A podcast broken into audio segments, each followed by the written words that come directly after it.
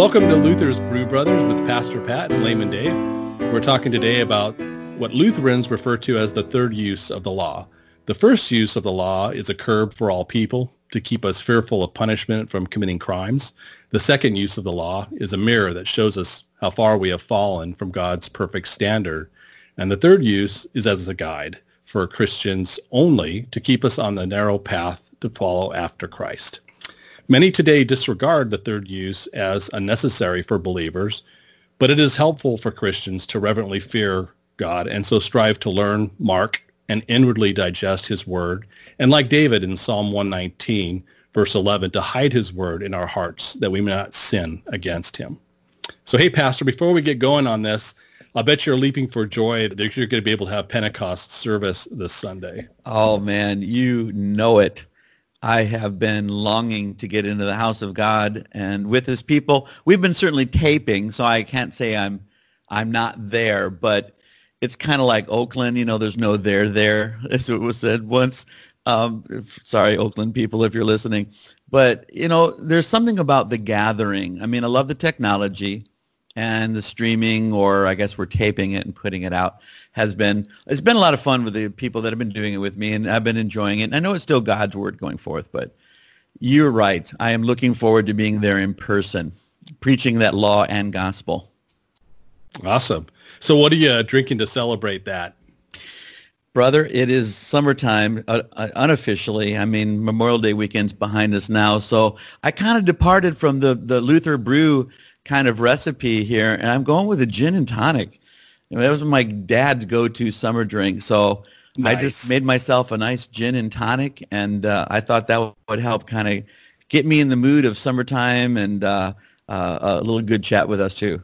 Cool. Well, I'm drinking some of your faves. I'm drinking on uh, Neck of the Woods a caramel macchiato stout oh. from uh, a local brewery, Old Bust Head, here in Virginia, and wow. uh, it's very very was tasty. There trying it. Tastes yeah. like desserts. So yeah, it's like that uh, that uh, Belching Beaver peanut butter stout. That's kind of like a dessert brew. You almost kind of hate to ruin a good uh, pizza with it. I mean, it deserves its own kind of attention all by itself. So some of those yeah. are good. Well, so with the three uses of the law to restrict, convict, and direct, I guess we can kind of mm-hmm. say it that way. Uh, we understand restrictions, especially during the pandemic here, and no one really likes it. Uh, and also being convicted by our behavior is not very much fun either. But direction, which is the third use, is not something that the sinful flesh likes very much, is it? I d- it can't know it. The sinful flesh cannot be motivated by the third use of the law. That's that's spirit's territory where the word of God is received in joy and we and we participate. Uh, dare I say we cooperate? I mean God's grace in all things, Christ through us, but we're there along uh, the process. So yeah, it's it's you know for an unbeliever they're not going to understand that part of the law. They'll understand the government saying you'll get a ticket or a fine or imprisonment if you don't do this and maybe like you mentioned that conviction that gee i'm not a good person we're supposed to be in this together maybe i should be thinking uh, of others a little bit but the motivation of love changes for the christian you mm-hmm. know the law now is not we, we don't obey god's law out of fear of punishment uh, we do so out of out of love god's love in us christ's love in us participating and flowing through it and i guess that's always been the hard part of this debate because Lutherans have argued this use of the law. Certainly, they did in the in the uh, latter part of the 19th century. Uh, it goes back even to the Book of Concord. You know what is the the use of the law, and uh, I, I think because we don't like uh, applying law when we're talking about things like love and grace, mm-hmm, it, mm-hmm. It, it, it doesn't seem to fit. That that somehow somehow doesn't doesn't jive. So that's where I think the rub is. Yeah, but uh, isn't isn't love kind of defined by the law? I mean, Jesus defined it, defined the Ten Commandments the as loving God and loving your neighbor, right? And so God first, love your neighbor as yourself. Absolutely. But isn't in, in our postmodern world uh, where you know uh, antinomianism reigns, right. where against, where people yeah people are against the law, they want to do what they want to do, and they want you to agree that you know love can be whatever you want it to be, whatever you mm-hmm. want it to mean. But we have to look. Don't we have to look at love through the lens of the law? How we treat, how we, how our relationship with God and our neighbor should be. Well, because we're still in an imperfect flesh, I, I would think that there is some wisdom to say, even the new man, the one born again through the blood of Jesus, baptized, confirmed, you name it, even that person still needs some direction as to what love looks like. And then we look, of course, to the life of Jesus and uh, he within us. And that gives us some idea that, oh, okay, now I want to do what is right in the eyes of God, mm-hmm. which means love him first and my neighbor as myself. But now from a day-to-day basis in the context of my place in time, what does that look like? And so sometimes the law of God can be useful in, in that sense of a guide because love is a big word. And sometimes we need to kind of narrow it down in specific things as to, uh, you know, why, why we love, where the strength comes to love, the perseverance for it. It's no longer about self-love and about attention grabbing, but it's about service. It's mm-hmm. about giving right. of self. Yeah, and it's about our vocations. Yeah, yeah. Our, our, you know, our calling and such. You know, to be honest though, um, for me on this issue, as I've reflected upon it, I mean, you got the salami. You can cut that salami how many slices you want, and it's still going to be what it is. I mean, some would argue that there's two uses of the law. There's the inward and the outward.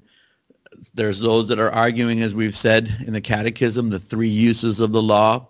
Heck, the Jews had some, you know, 600 ways of explaining the righteousness of God in the law. And I think, you know, in a sense, you know, in one sense, practically speaking, how you cut that that salami up of God's holiness, God's righteousness in terms of human behavior and activity, it really doesn't matter.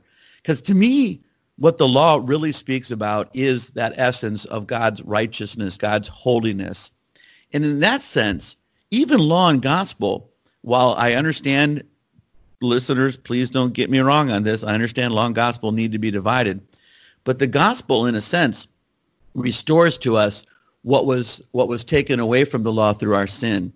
The gospel does and offers what we cannot do then for ourselves. But it's not that the law has gone away or something. It's not that the gospel has replaced the law in that sense.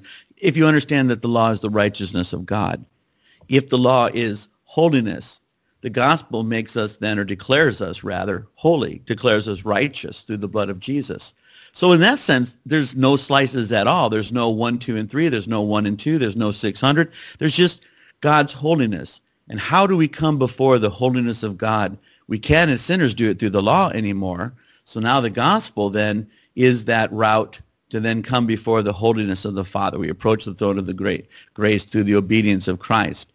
So in that sense, did not muddy the water, but in that sense, the gospel almost serves as that sense of Christ's law, that he is a law unto himself. He's obedient.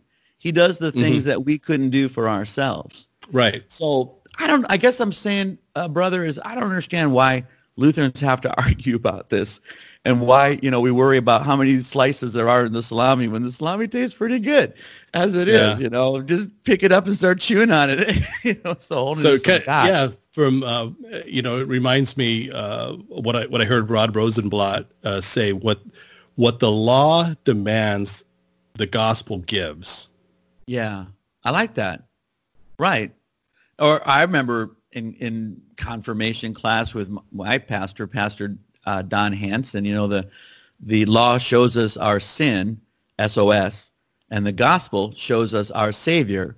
So it's still SOS. It's just in one context shows sin, shows Savior. Of course, that's the second use of the law, the mirror.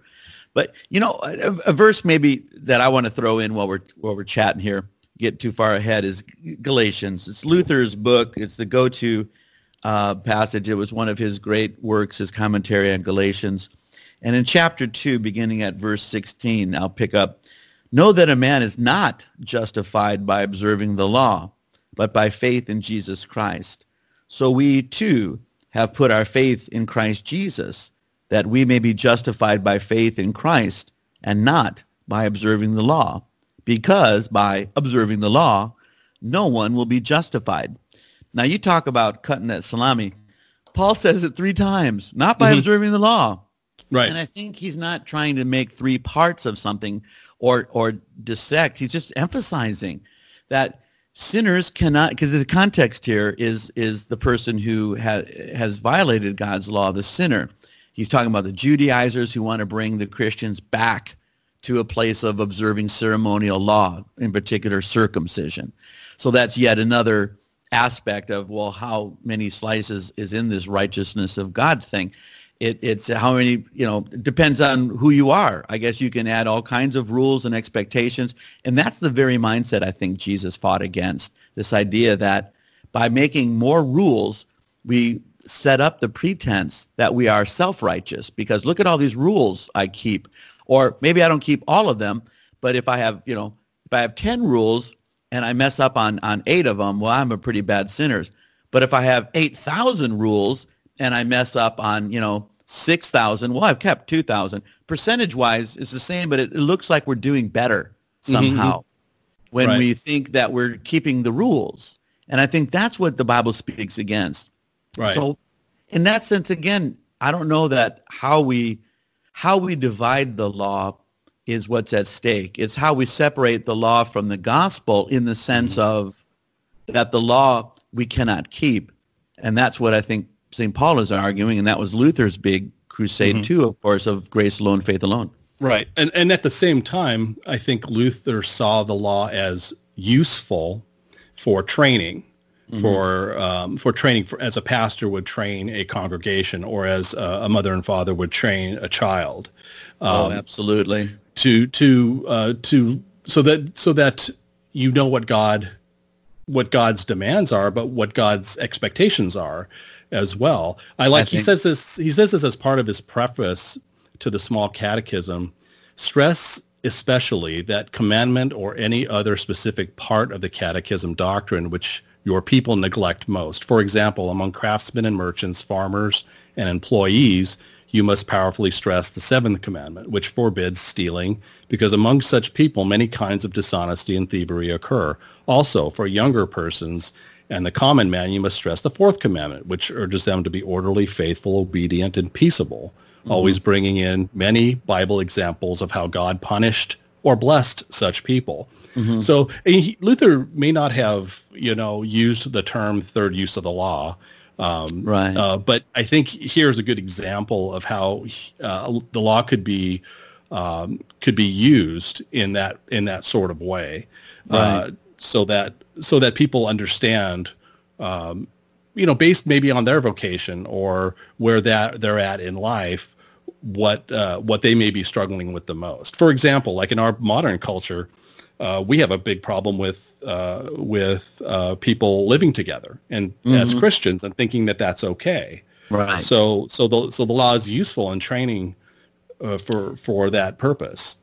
It is, and I, and I I think I mean it'd be nice to say that a person becomes a Christian and somehow the Holy Spirit fills in all the gaps and they just know that mm-hmm. oh that's wrong um, we should be married and you know not even give a hint of sexual immorality or right. maybe to some extent uh, a, a, a, lesser example in the category of stewardship um, uh, you know the you know the christians debate the tithe and what right. is proper giving in terms of a, a dollar amount and that's all again very law talk you know tell me specifics and the details and such and Malachi, of course, we all go to the chapter three about robbing God and test him and see that he would not pour forth, you know, such a blessing. So, I mean, I realize the use of a law in terms of parish ministry, even though in my heart, I'd say, hey, the law has been fulfilled by Christ. We, we don't need to, to itemize it or specify it. But then in practicality, I guess I got to mm. admit, I do because people do need sometimes a little bit of specific guidance that, hey, not only is this uh, a, a, blessing of God who has blessed you. The gold and silver is his. That's what, what Habakkuk says. But, you know, we, we do this out of Christian love. And, but since you need a little bit of help, you know, maybe, uh, maybe we can look to the tithe as a possible standard. But I use the word proportional. I, mm-hmm. I don't really hammer this is, issue of the 10% giving because sometimes you just like you mentioned with children, you can just exacerbate people like 10%, you're kidding, you know, and maybe they've never given anything before in their life, or maybe they've only given 1 or 2%, you know, which is, you know, uh, uh, certainly, you know, pocket change. They spend more at Starbucks than they do in their Sunday offering. Mm. So you sometimes need to kind of challenge people. That's law talk too, you know, kind of exhort them uh, right. to do better, to grow. But all of this, though, honestly, is in the context of, well, why are they even listening or doing it? And it's because God's Spirit is within them and the love of Jesus is there. So is it law? I guess I would have to admit technically I'm guiding them through specific examples and uh, details of, of godly behavior, but the motivation is different. And that's why I still say for me, I don't know that I'd call it necessarily a, a use of the law. It's maybe just discipleship that this is, you're born again grow up in your salvation now mm-hmm. that you have tasted the Lord is good. And what does that maturity look like?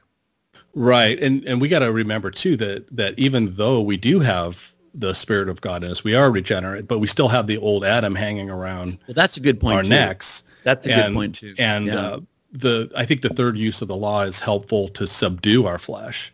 Right. Is is to you know is to practice the law of God, uh, and and we're going to fail but right. you know but but well, practicing that is, is is i think it's useful to like a runner would run and and condition his body, the the law helps us condition our uh, condition our uh, our flesh. You know, certainly can. I mean, it's usually a short term because I used to think. Uh, hearing about the first use of the law being the curb, and I said, "No, that's not a good illustration. It's more like a club. you know, let's beat the old Adam into submission." And I'm thinking, okay, well, you know, the, obviously the mirror shows our sin, but maybe maybe the third use of the law, honestly, is a little bit like a club too, more than we want to admit. Mm. Even the new man needs to be smacked upside the head by the Holy Spirit's two by four sometimes to say, wow. quit doing that. You know, that's sinful behavior. Don't go that way. Now, is that law or is that gospel? Is that the Holy Spirit? I mean, sometimes we're we're kind of you know straining the gnats and swallowing the camel. I think we're missing sometimes the bigger picture. But yeah, maybe it, it comes down to, for example, you know, the the the the older I get, I think the more I'm in the Word and the more I'm studying, the the worse that I I'm seeing that I am, the worst sinner that I know that I am, and maybe that's part of it too. Is is is, is in terms of that conditioning is, is is you're able to see your sin more. You're when, not arguing the point when, anymore or justifying. Yeah, you're you're. I'm just I'm I'm looking at the Word and I'm seeing uh, this this is how God wants me to be, and I want to do better. You know, yeah, uh, because I've I got that so. spirit of God in me. You know, so maybe so that's that more. Um, I think that that could be the third use of the law is is that when that motivates you to want to do better. See, I see that as a fruit of faith, the Holy Spirit just tugging on your heart and you growing up in your salvation as a disciple of Jesus. I oh, guess oh, yeah. you could call it the law. I'm not going to quibble, but I, I guess I, I, see that as just an outgrow, a fruit of faith. I, but I know the law is always subservient to the gospel. Always. Mm. The, the law always will condemn. The sinner, right. Right. Yeah, which we all are. And that's that's why we have and, to talk about it. And, well, it's kind of like, you know, I wonder, I, I look at it sometimes this way. Is there is there the law of God in the kingdom of heaven? when we are resurrected in the glorified flesh? Is there going to be 10 commandments in heaven? Or is it just a natural outflowing of our life in Christ with the Holy Spirit in unison and, and all of that. And I'm not so sure we, we would, you don't need the Ten Commandments in Well, the, Adam and Eve, Adam and Eve didn't get them. They right. didn't come till, till later. Yeah. So uh, they got the one, don't eat the fruit of that oh, tree. Sure, sure. It, yeah. They did it anyway. So yeah, because they chose themselves over God, which is maybe ultimately that question again of, of maybe love do I love myself more than I love God? Mm-hmm. And so, like, I'll, I'll, return to my original thought there about, you know, the Ten Commandments. Um, you know, I think God had to, for our sake, you know, itemize things a little bit. You know, you got the first table, uh, relationship to Him, and the second table, starting with parents through our neighbor, uh, uh, on, on, on our relationship with them. So I mean, you would like to think that, well, does somebody have to tell you that you should love God because look at all he does for you and look at how great God is? Yeah, apparently he does need to tell us in our sinful flesh. And what about our neighbor? Do you really have to tell children to be grateful for what their parents do? And, and it's wrong to kill somebody and it's wrong to lie. You, you know, in our sinful flesh, we need to be told those things, mm-hmm. but not just told.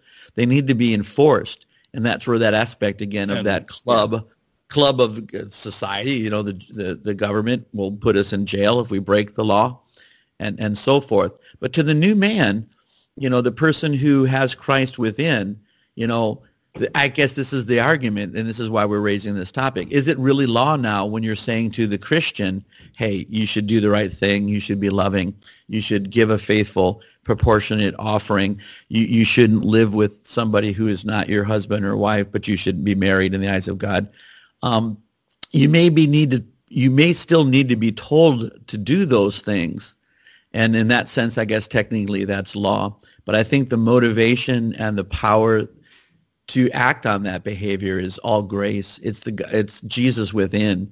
So I'm more apt to want to call that in the context of gospel more a fruit of faith, mm-hmm. uh, uh, just righteous living. Because now we want to do what is right in the eyes of God. We don't need to be beaten to do it, argued with to do it, maybe a little bit of explanation to point us in the right direction, sure, because like you said, I think that's the, the problem. We're still abide in the sinful flesh. Mm-hmm. And the old Adam is still there creeping out. His head needs to be drowned out daily in repentance and smacked over the head with the club of God's law because it, he rears its, his ugly head. But I guess in the bigger picture, because I guess okay, uh, my concern is this: is that when we start, you know, talking law talk, it's just that possible crack in the door to kind of let legalism back in, to turn the gospel or Jesus into a new Moses. And what would Jesus do? You know, the remember that slogan for a long yeah, time. Yeah, right. You know, I don't I don't need Jesus as my moral example. Oh, okay. I want to be a good person now. I'm a Christian. I go to church. So what does Jesus do? What would he do in this situation? Okay, I'm going to try to be like him. No, he's in me.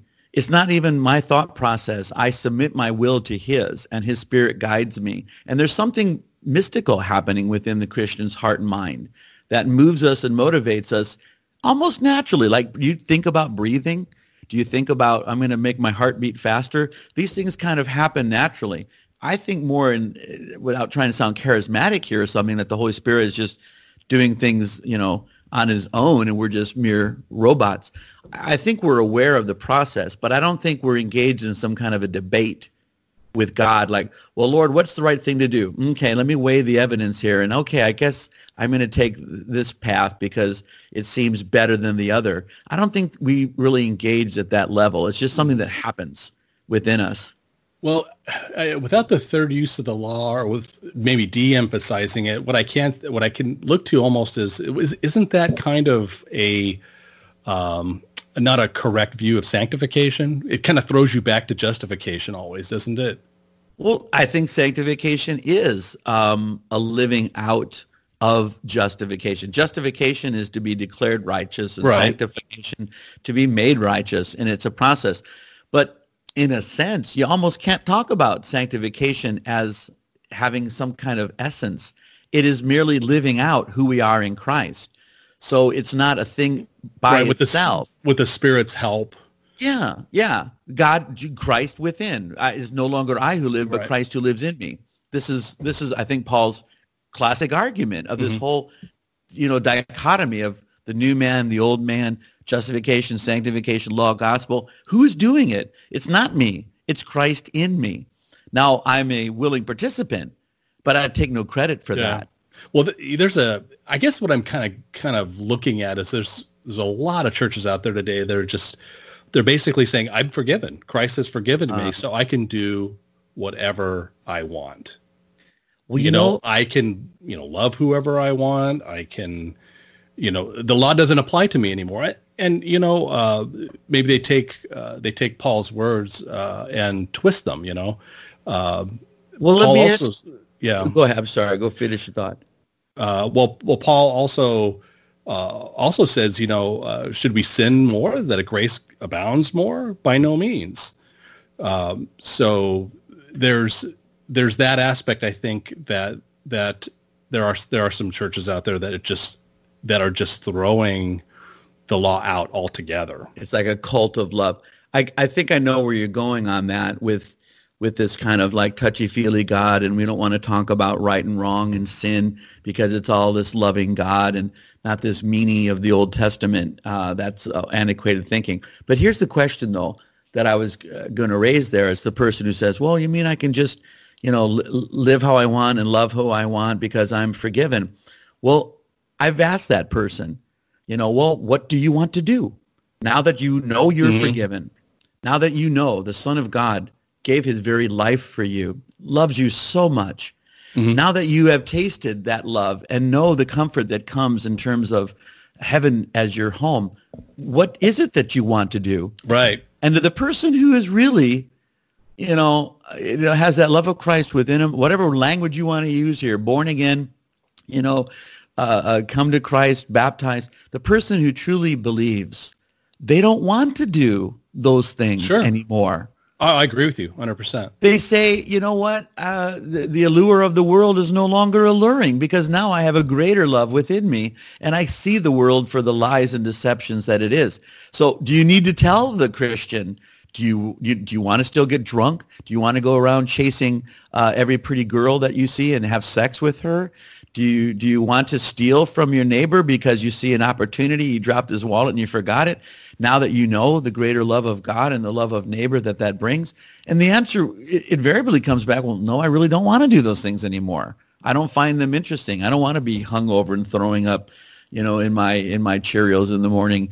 I, I don't want to be wondering, you know, what disease I'm going to catch from this girl uh, or or the next. Or I want to have the substance of love. So that's why I'm saying, I guess, for the born again believer, for the Christian, you know, they don't need to necessarily have that same conversation about the law in a formal sense. I, mm-hmm. I I'm okay with it. I mean, I really am. I understand that there's the guide of the law because sometimes people, even with good intentions and wanting to do the right things, just need a little bit of instruction. How do you do this? You know, it's not like the Holy Spirit automatically just tells us that this is right behavior. You got to sometimes be guided through Bible study sure, of what sure. right behavior looks like. So that sense, the third use of the law, I get. But in terms of this formal thing, where now you know, okay, now I've uh, the, the, the curb of the mirror has kept me within the check of society.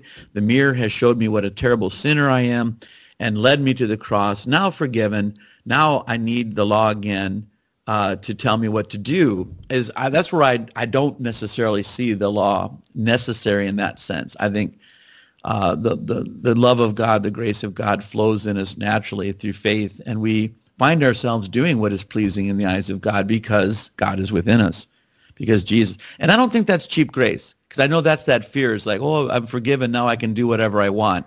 No true Christian ever says that. No believer I have ever met has ever argued that point with me that now that I'm a Christian and Jesus died for all my sins, I can go out and sin with impunity. I've never encountered that. Mm-hmm. I would almost argue that if that's really what you think, you have not repented and been moved to faith in the first place. That's that's that cheap grace. Mm-hmm. So that sense, yeah, we don't want to preach that kind of a message that forgiven Christians can can live as as they want. But forgiven Christians don't need to be beat over the head with the law to do the right thing. It comes more naturally. Mm. Well, through the Spirit, but we still have we still wrestle with our flesh. We and, do, and we're going to lose on occasion. Oh um, yeah, which is why we come back for confession. which we come back to the foot of the cross. Yeah. Why yeah. do we Why do we do that? And God bless us Lutherans. That's if I can say one thing about you know our our form of worship. Um, you know, I know it looks traditional and out of step with with a lot of what's going on in the world. And uh, hey, you know, God bless them. I'm not throwing stones, but one egregious omission in much Christian worship today is the confession of sin and the holy absolution by Christ's authority to follow. And I think this may be a little bit what I sense, David, is your concern, is that this easy Christianity, this touchy-feely uh, that you know we're loved, we're forgiven. Let's not talk about sin and right behavior. Um, I don't I don't think that's the right way. I think ministry requires us to judge sin, to condemn it through the law. Mm-hmm. That more again, uh, you know, the second use, you know, shows uh, show our sin. How how do I know? Paul would argue. How do I know what coveting was unless the law told me what coveting was? But now that I know coveting is wrong, I don't need to be constantly told coveting is wrong. I might need to be, you know, uh, uh, steered a little bit. But I think the person who has the love of Christ in their heart doesn't want their neighbor's goods and mm-hmm. conspire to get them through any means because they're already happy with what they've been given. Food right. and clothing, let us therein be content. That's a Christian talking. Yeah. You know, I'm, I'm I, at I, peace. I do remember sitting in the pews at uh, at uh, St. John, and from time to time there'd be there would be an issue that kind of was working its way through the church, and you would have to address it in a sermon. Right. Yeah. That's kind of what I'm thinking in terms of third use of the law is getting people kind of the guide, the, getting them yeah. back on track. That hey, this is not this is not appropriate. You know, well, uh, because a uh, little, yeah, you know, a little yeast, little level at the lump. Yeah, gets, you're right. You're right and and and I don't want to sound like I'm backpedaling or I'm a hypocrite here for what I've been saying, but yeah, uh, as a pastor, year after year, dealing with a variety of people in a variety of stages in their spiritual walk, you do have to sometimes be a little bit more, I guess, lack of a better word, law oriented, to say this is wrong, this is the right way, this is the way you should be going. Stop doing that. So yeah, you, you do find yourself sometimes having to confront bad behavior even among God's people. So that is true. Um, I, I, think there is the, that that sense of in, in pastoral care and ministry. But my I guess now where I'll steer back to say is that but the motivation that I always appeal to is not well you better not if you continue to do this you're going to go to hell. Or if you continue to do this you know God doesn't love you anymore. Right. he loves me more than you. That's where the law breaks down then and we we you know you can't you can't scare people into doing the right thing. It, it no. again, the law will motivate temporarily. You can get people to do good behavior for a little while and every pastor knows how to use that right sermon to get immediate response like stewardship you know you can some people can make those false promises well if you give this much money then god will open the floodgates and he'll make you rich well that's a misuse of the word and not proper use of the law Right, but it's it's always it's it's always um, love of God and love of neighbor. That's, That's the motivation. Love be, behind the law, right? It's it, you know motivation uh, is is that's what we need to get across is that we do that's we do it. these things we we we we learn from the law because we we love God and because we love our neighbor. Exactly. That's what I'm saying. It's love that motivates the believer. And if we want to call that a third use of the law, motivated by love, like I said, I'm not going to lose any sleep over it. But uh, I think I see it more than creating another category. Mm-hmm. Just outflowing of what it means to be forgiven and loved by God, what it means to be saved. We're living out our, sanct- our justification by sanctified life. Uh, we're living our, our faith is a living thing. It's not something that's just static or academic. Now we know certain facts. It's a behavior that goes with it. And it does, you know, uh, it's not going to be perfect. We, we don't keep the law, even as Christians, mm-hmm. fully in this life. It's, we're always a work in progress. And in that sense, we need to be steered and, and, and pointed. Otherwise, a congregation would never need a shepherd to lead them. Yeah, right. Yeah. The, the reason Jesus that there's a well, the reason there's, there's a pastor is is to is to help in this way.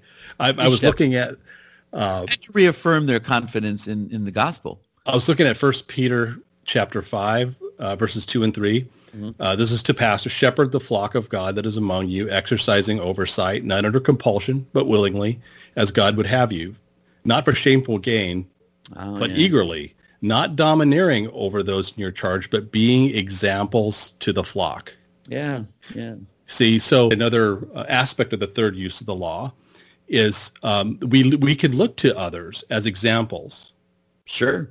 He, right? Hebrews 11 is all about looking to the saints, right. those that have gone on before us. And and and we imitate, right? Uh, sure. Be imitators, right? Uh, Paul says, "Be imitators of me." As I imitate uh, Christ. Right. Right. So isn't that kind of what we're talking about too as, as one of this, these aspects of the third use of the law is that, um, you know, you could look to your pastor, you could look to your mom and your dad. Uh, Titus 2, older men and older women are teaching the younger as examples, you know, uh, to them. Um, Maybe you know, as big examples, they, they're, they're, they're, they're teaching them how to behave. Well, maybe some of this stuff, this the whole debate historically, and even as we're talking about it, is maybe we are in a sense talking about the same thing, but we're using different words, vocabulary, nomenclature to describe it. Is it a third use of the law, or is it just a living gospel? Is it just faith at work? Mm. You know, is it Luther's thing? You know, is it faith or works? Faith or works? Faith or works? Aha, faith works, and it's not one or the other but it's just kind of this uh, this uh, you know like I say uh, a, a fish swims birds fly you know horses gallops Christians love. It's kind of who we are and it becomes then just a natural uh, expression of of the hope within us. But pastors yeah I mean there is definitely the scriptures there that talks about the example that we set. Once again because that old Adam still clings to the new man and and uh, the new man needs to be reassured that he's on the right path by example. Okay, well, others that are godly people have gone this way. I think that's where we look at even martyrs mm-hmm. who are willing to die for their faith and the so-called saints, uh, historic saints. We don't pray to them or intercede to them, but we look at their example of of piety, of courage, right, and exactly. perseverance. Yeah. So that's, and, but is it law or is it just they're living as Christians? I say sometimes we're saying the same thing, but we're using different language to talk You're about. Like almost like we're peeling off a, a, an aspect of the law and making it something separate. Yeah, and I say that's where I I, I don't want to. Not that the law is bad, and it, it, it isn't. I said initially the law is, I think to me, representative of God in His holiness. So the law is not bad. That'd be saying, well, God's holiness is is bad but it's how do we get there? How do we get back before the law of God? How do we get back before God in his holiness? And that's the question of law and gospel. It's like you, you could get to God through the law if you kept it in thought, word, and deed perfectly, always, if you were not born in a sinful flesh. I mean, arguably, you know, it, it, just do the right thing but we can't. We're born in sin, and we yeah. actively pursue. So we need we need another way to come well, before God, and it's not the law anymore.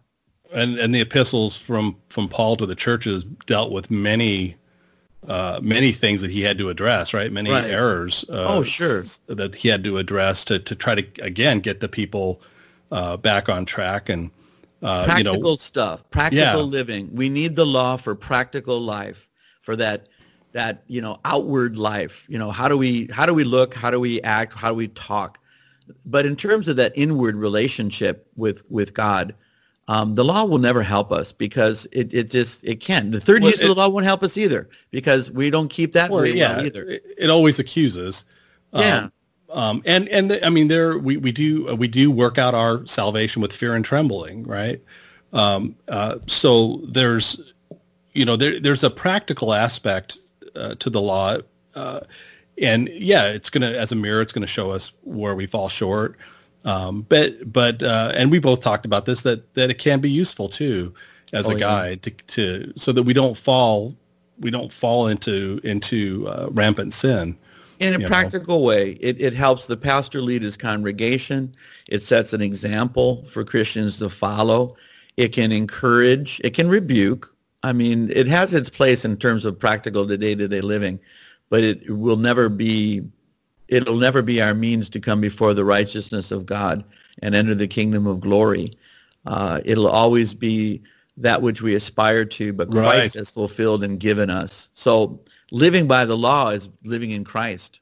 It, yeah, it, I mean, uh, you look at the, the book of James, you look at First John, mm-hmm. and you know, you look at uh, you know some of the com- some of the commands there, and you, you kind of see you, you can well, kind of see at, this. Look at that First John. I mean, uh, where where John argues there, I think it's uh, in the opening chapter, let alone throughout that whole first epistle, is that the Christian doesn't keep on sinning. Well, how can he say that? How can he say that a Christian doesn't sin? Right. Well, he can say that if he means by this thing, law and gospel, and saved and not saved, that the, the Well, they're- true they're covered. The yeah, sins are covered. their sins are no longer counted against them. It's not like their behavior now is recognized uh, by heaven because we know in a practical sense Christians still sin.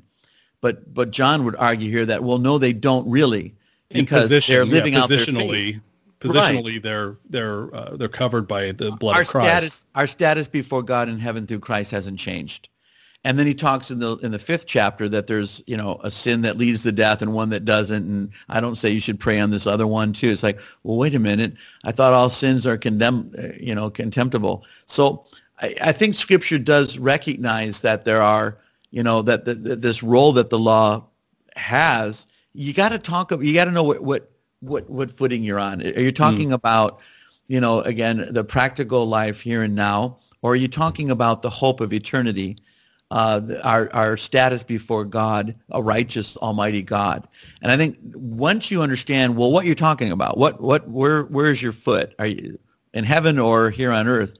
That depends, I think that determines then what you mean by uses of the law and its proper role and service. In terms of my hope to heaven, it has no place Yeah. in terms of my life on earth, it really is only there to help and guide when needed. But really, what is at work is God's grace and Jesus within the sp- power of the Holy Spirit. And the Spirit can yet use the law because in that sense, the law is the Bible. I mean, a lot of what we talk about the law is Bible passages. Right. So and yeah, We and we're, uh, the, you know and when we're when we're observant of the law then we're good citizens and then people people see our good deeds and praise our father in heaven Right. um, so there, there's a there's a good practical aspect there as well Sure. Sure. Good works. I mean, they're not. Uh, uh, They don't to be dis- save. dis- no, they're not to be discounted though. But they don't save. But- They- they but have their place. like you said uh, god through the holy spirit can use those good works uh, for the for the glory of god I guess for my th- just a final thought that I'm getting here is with with you know does the Christian even think that this was a good deed? I'm doing a good work. uh, I don't well think so. I don't think we do. I don't let our right just- hand know what our left hand's doing Exactly. We just do it. We're just living by the faith now and by the grace of God, that faith, the expression of the faith within us. It is not I, but Christ who is in Mm. me. you know, we can't discount what God can do through us. Yeah, amen. One final passage here, uh, Psalm 19, uh, 7 through 10. The law of the Lord is perfect, reviving the soul. The testimony of the Lord is sure, making, making wise the simple. The precepts of the Lord are right, rejoicing the heart. The commandment of the Lord is pure, enlightening the eyes. The fear of the Lord is clean, enduring forever. The rules of the Lord are true and righteous altogether. More to be desired than, are they than gold, even much fine gold. Wow. And that's God as himself, that perfect, pure essence. And Jesus restored that in his own obedience. I like that passage. Well, I think this was a good conversation. It Me uh, too. yeah, it, it, it gives us some different aspects of the way of, of looking at the law, and I hope it helps uh, those that are listening. I hope so too. Yeah. Well, it was, uh, it was a great conversation as always, Pastor. And, Yeah, uh, brother. Look look forward to our our next conversation. You betcha. I'm looking forward to it too. We'll see you soon. I hope God so. bless y'all. God be with you.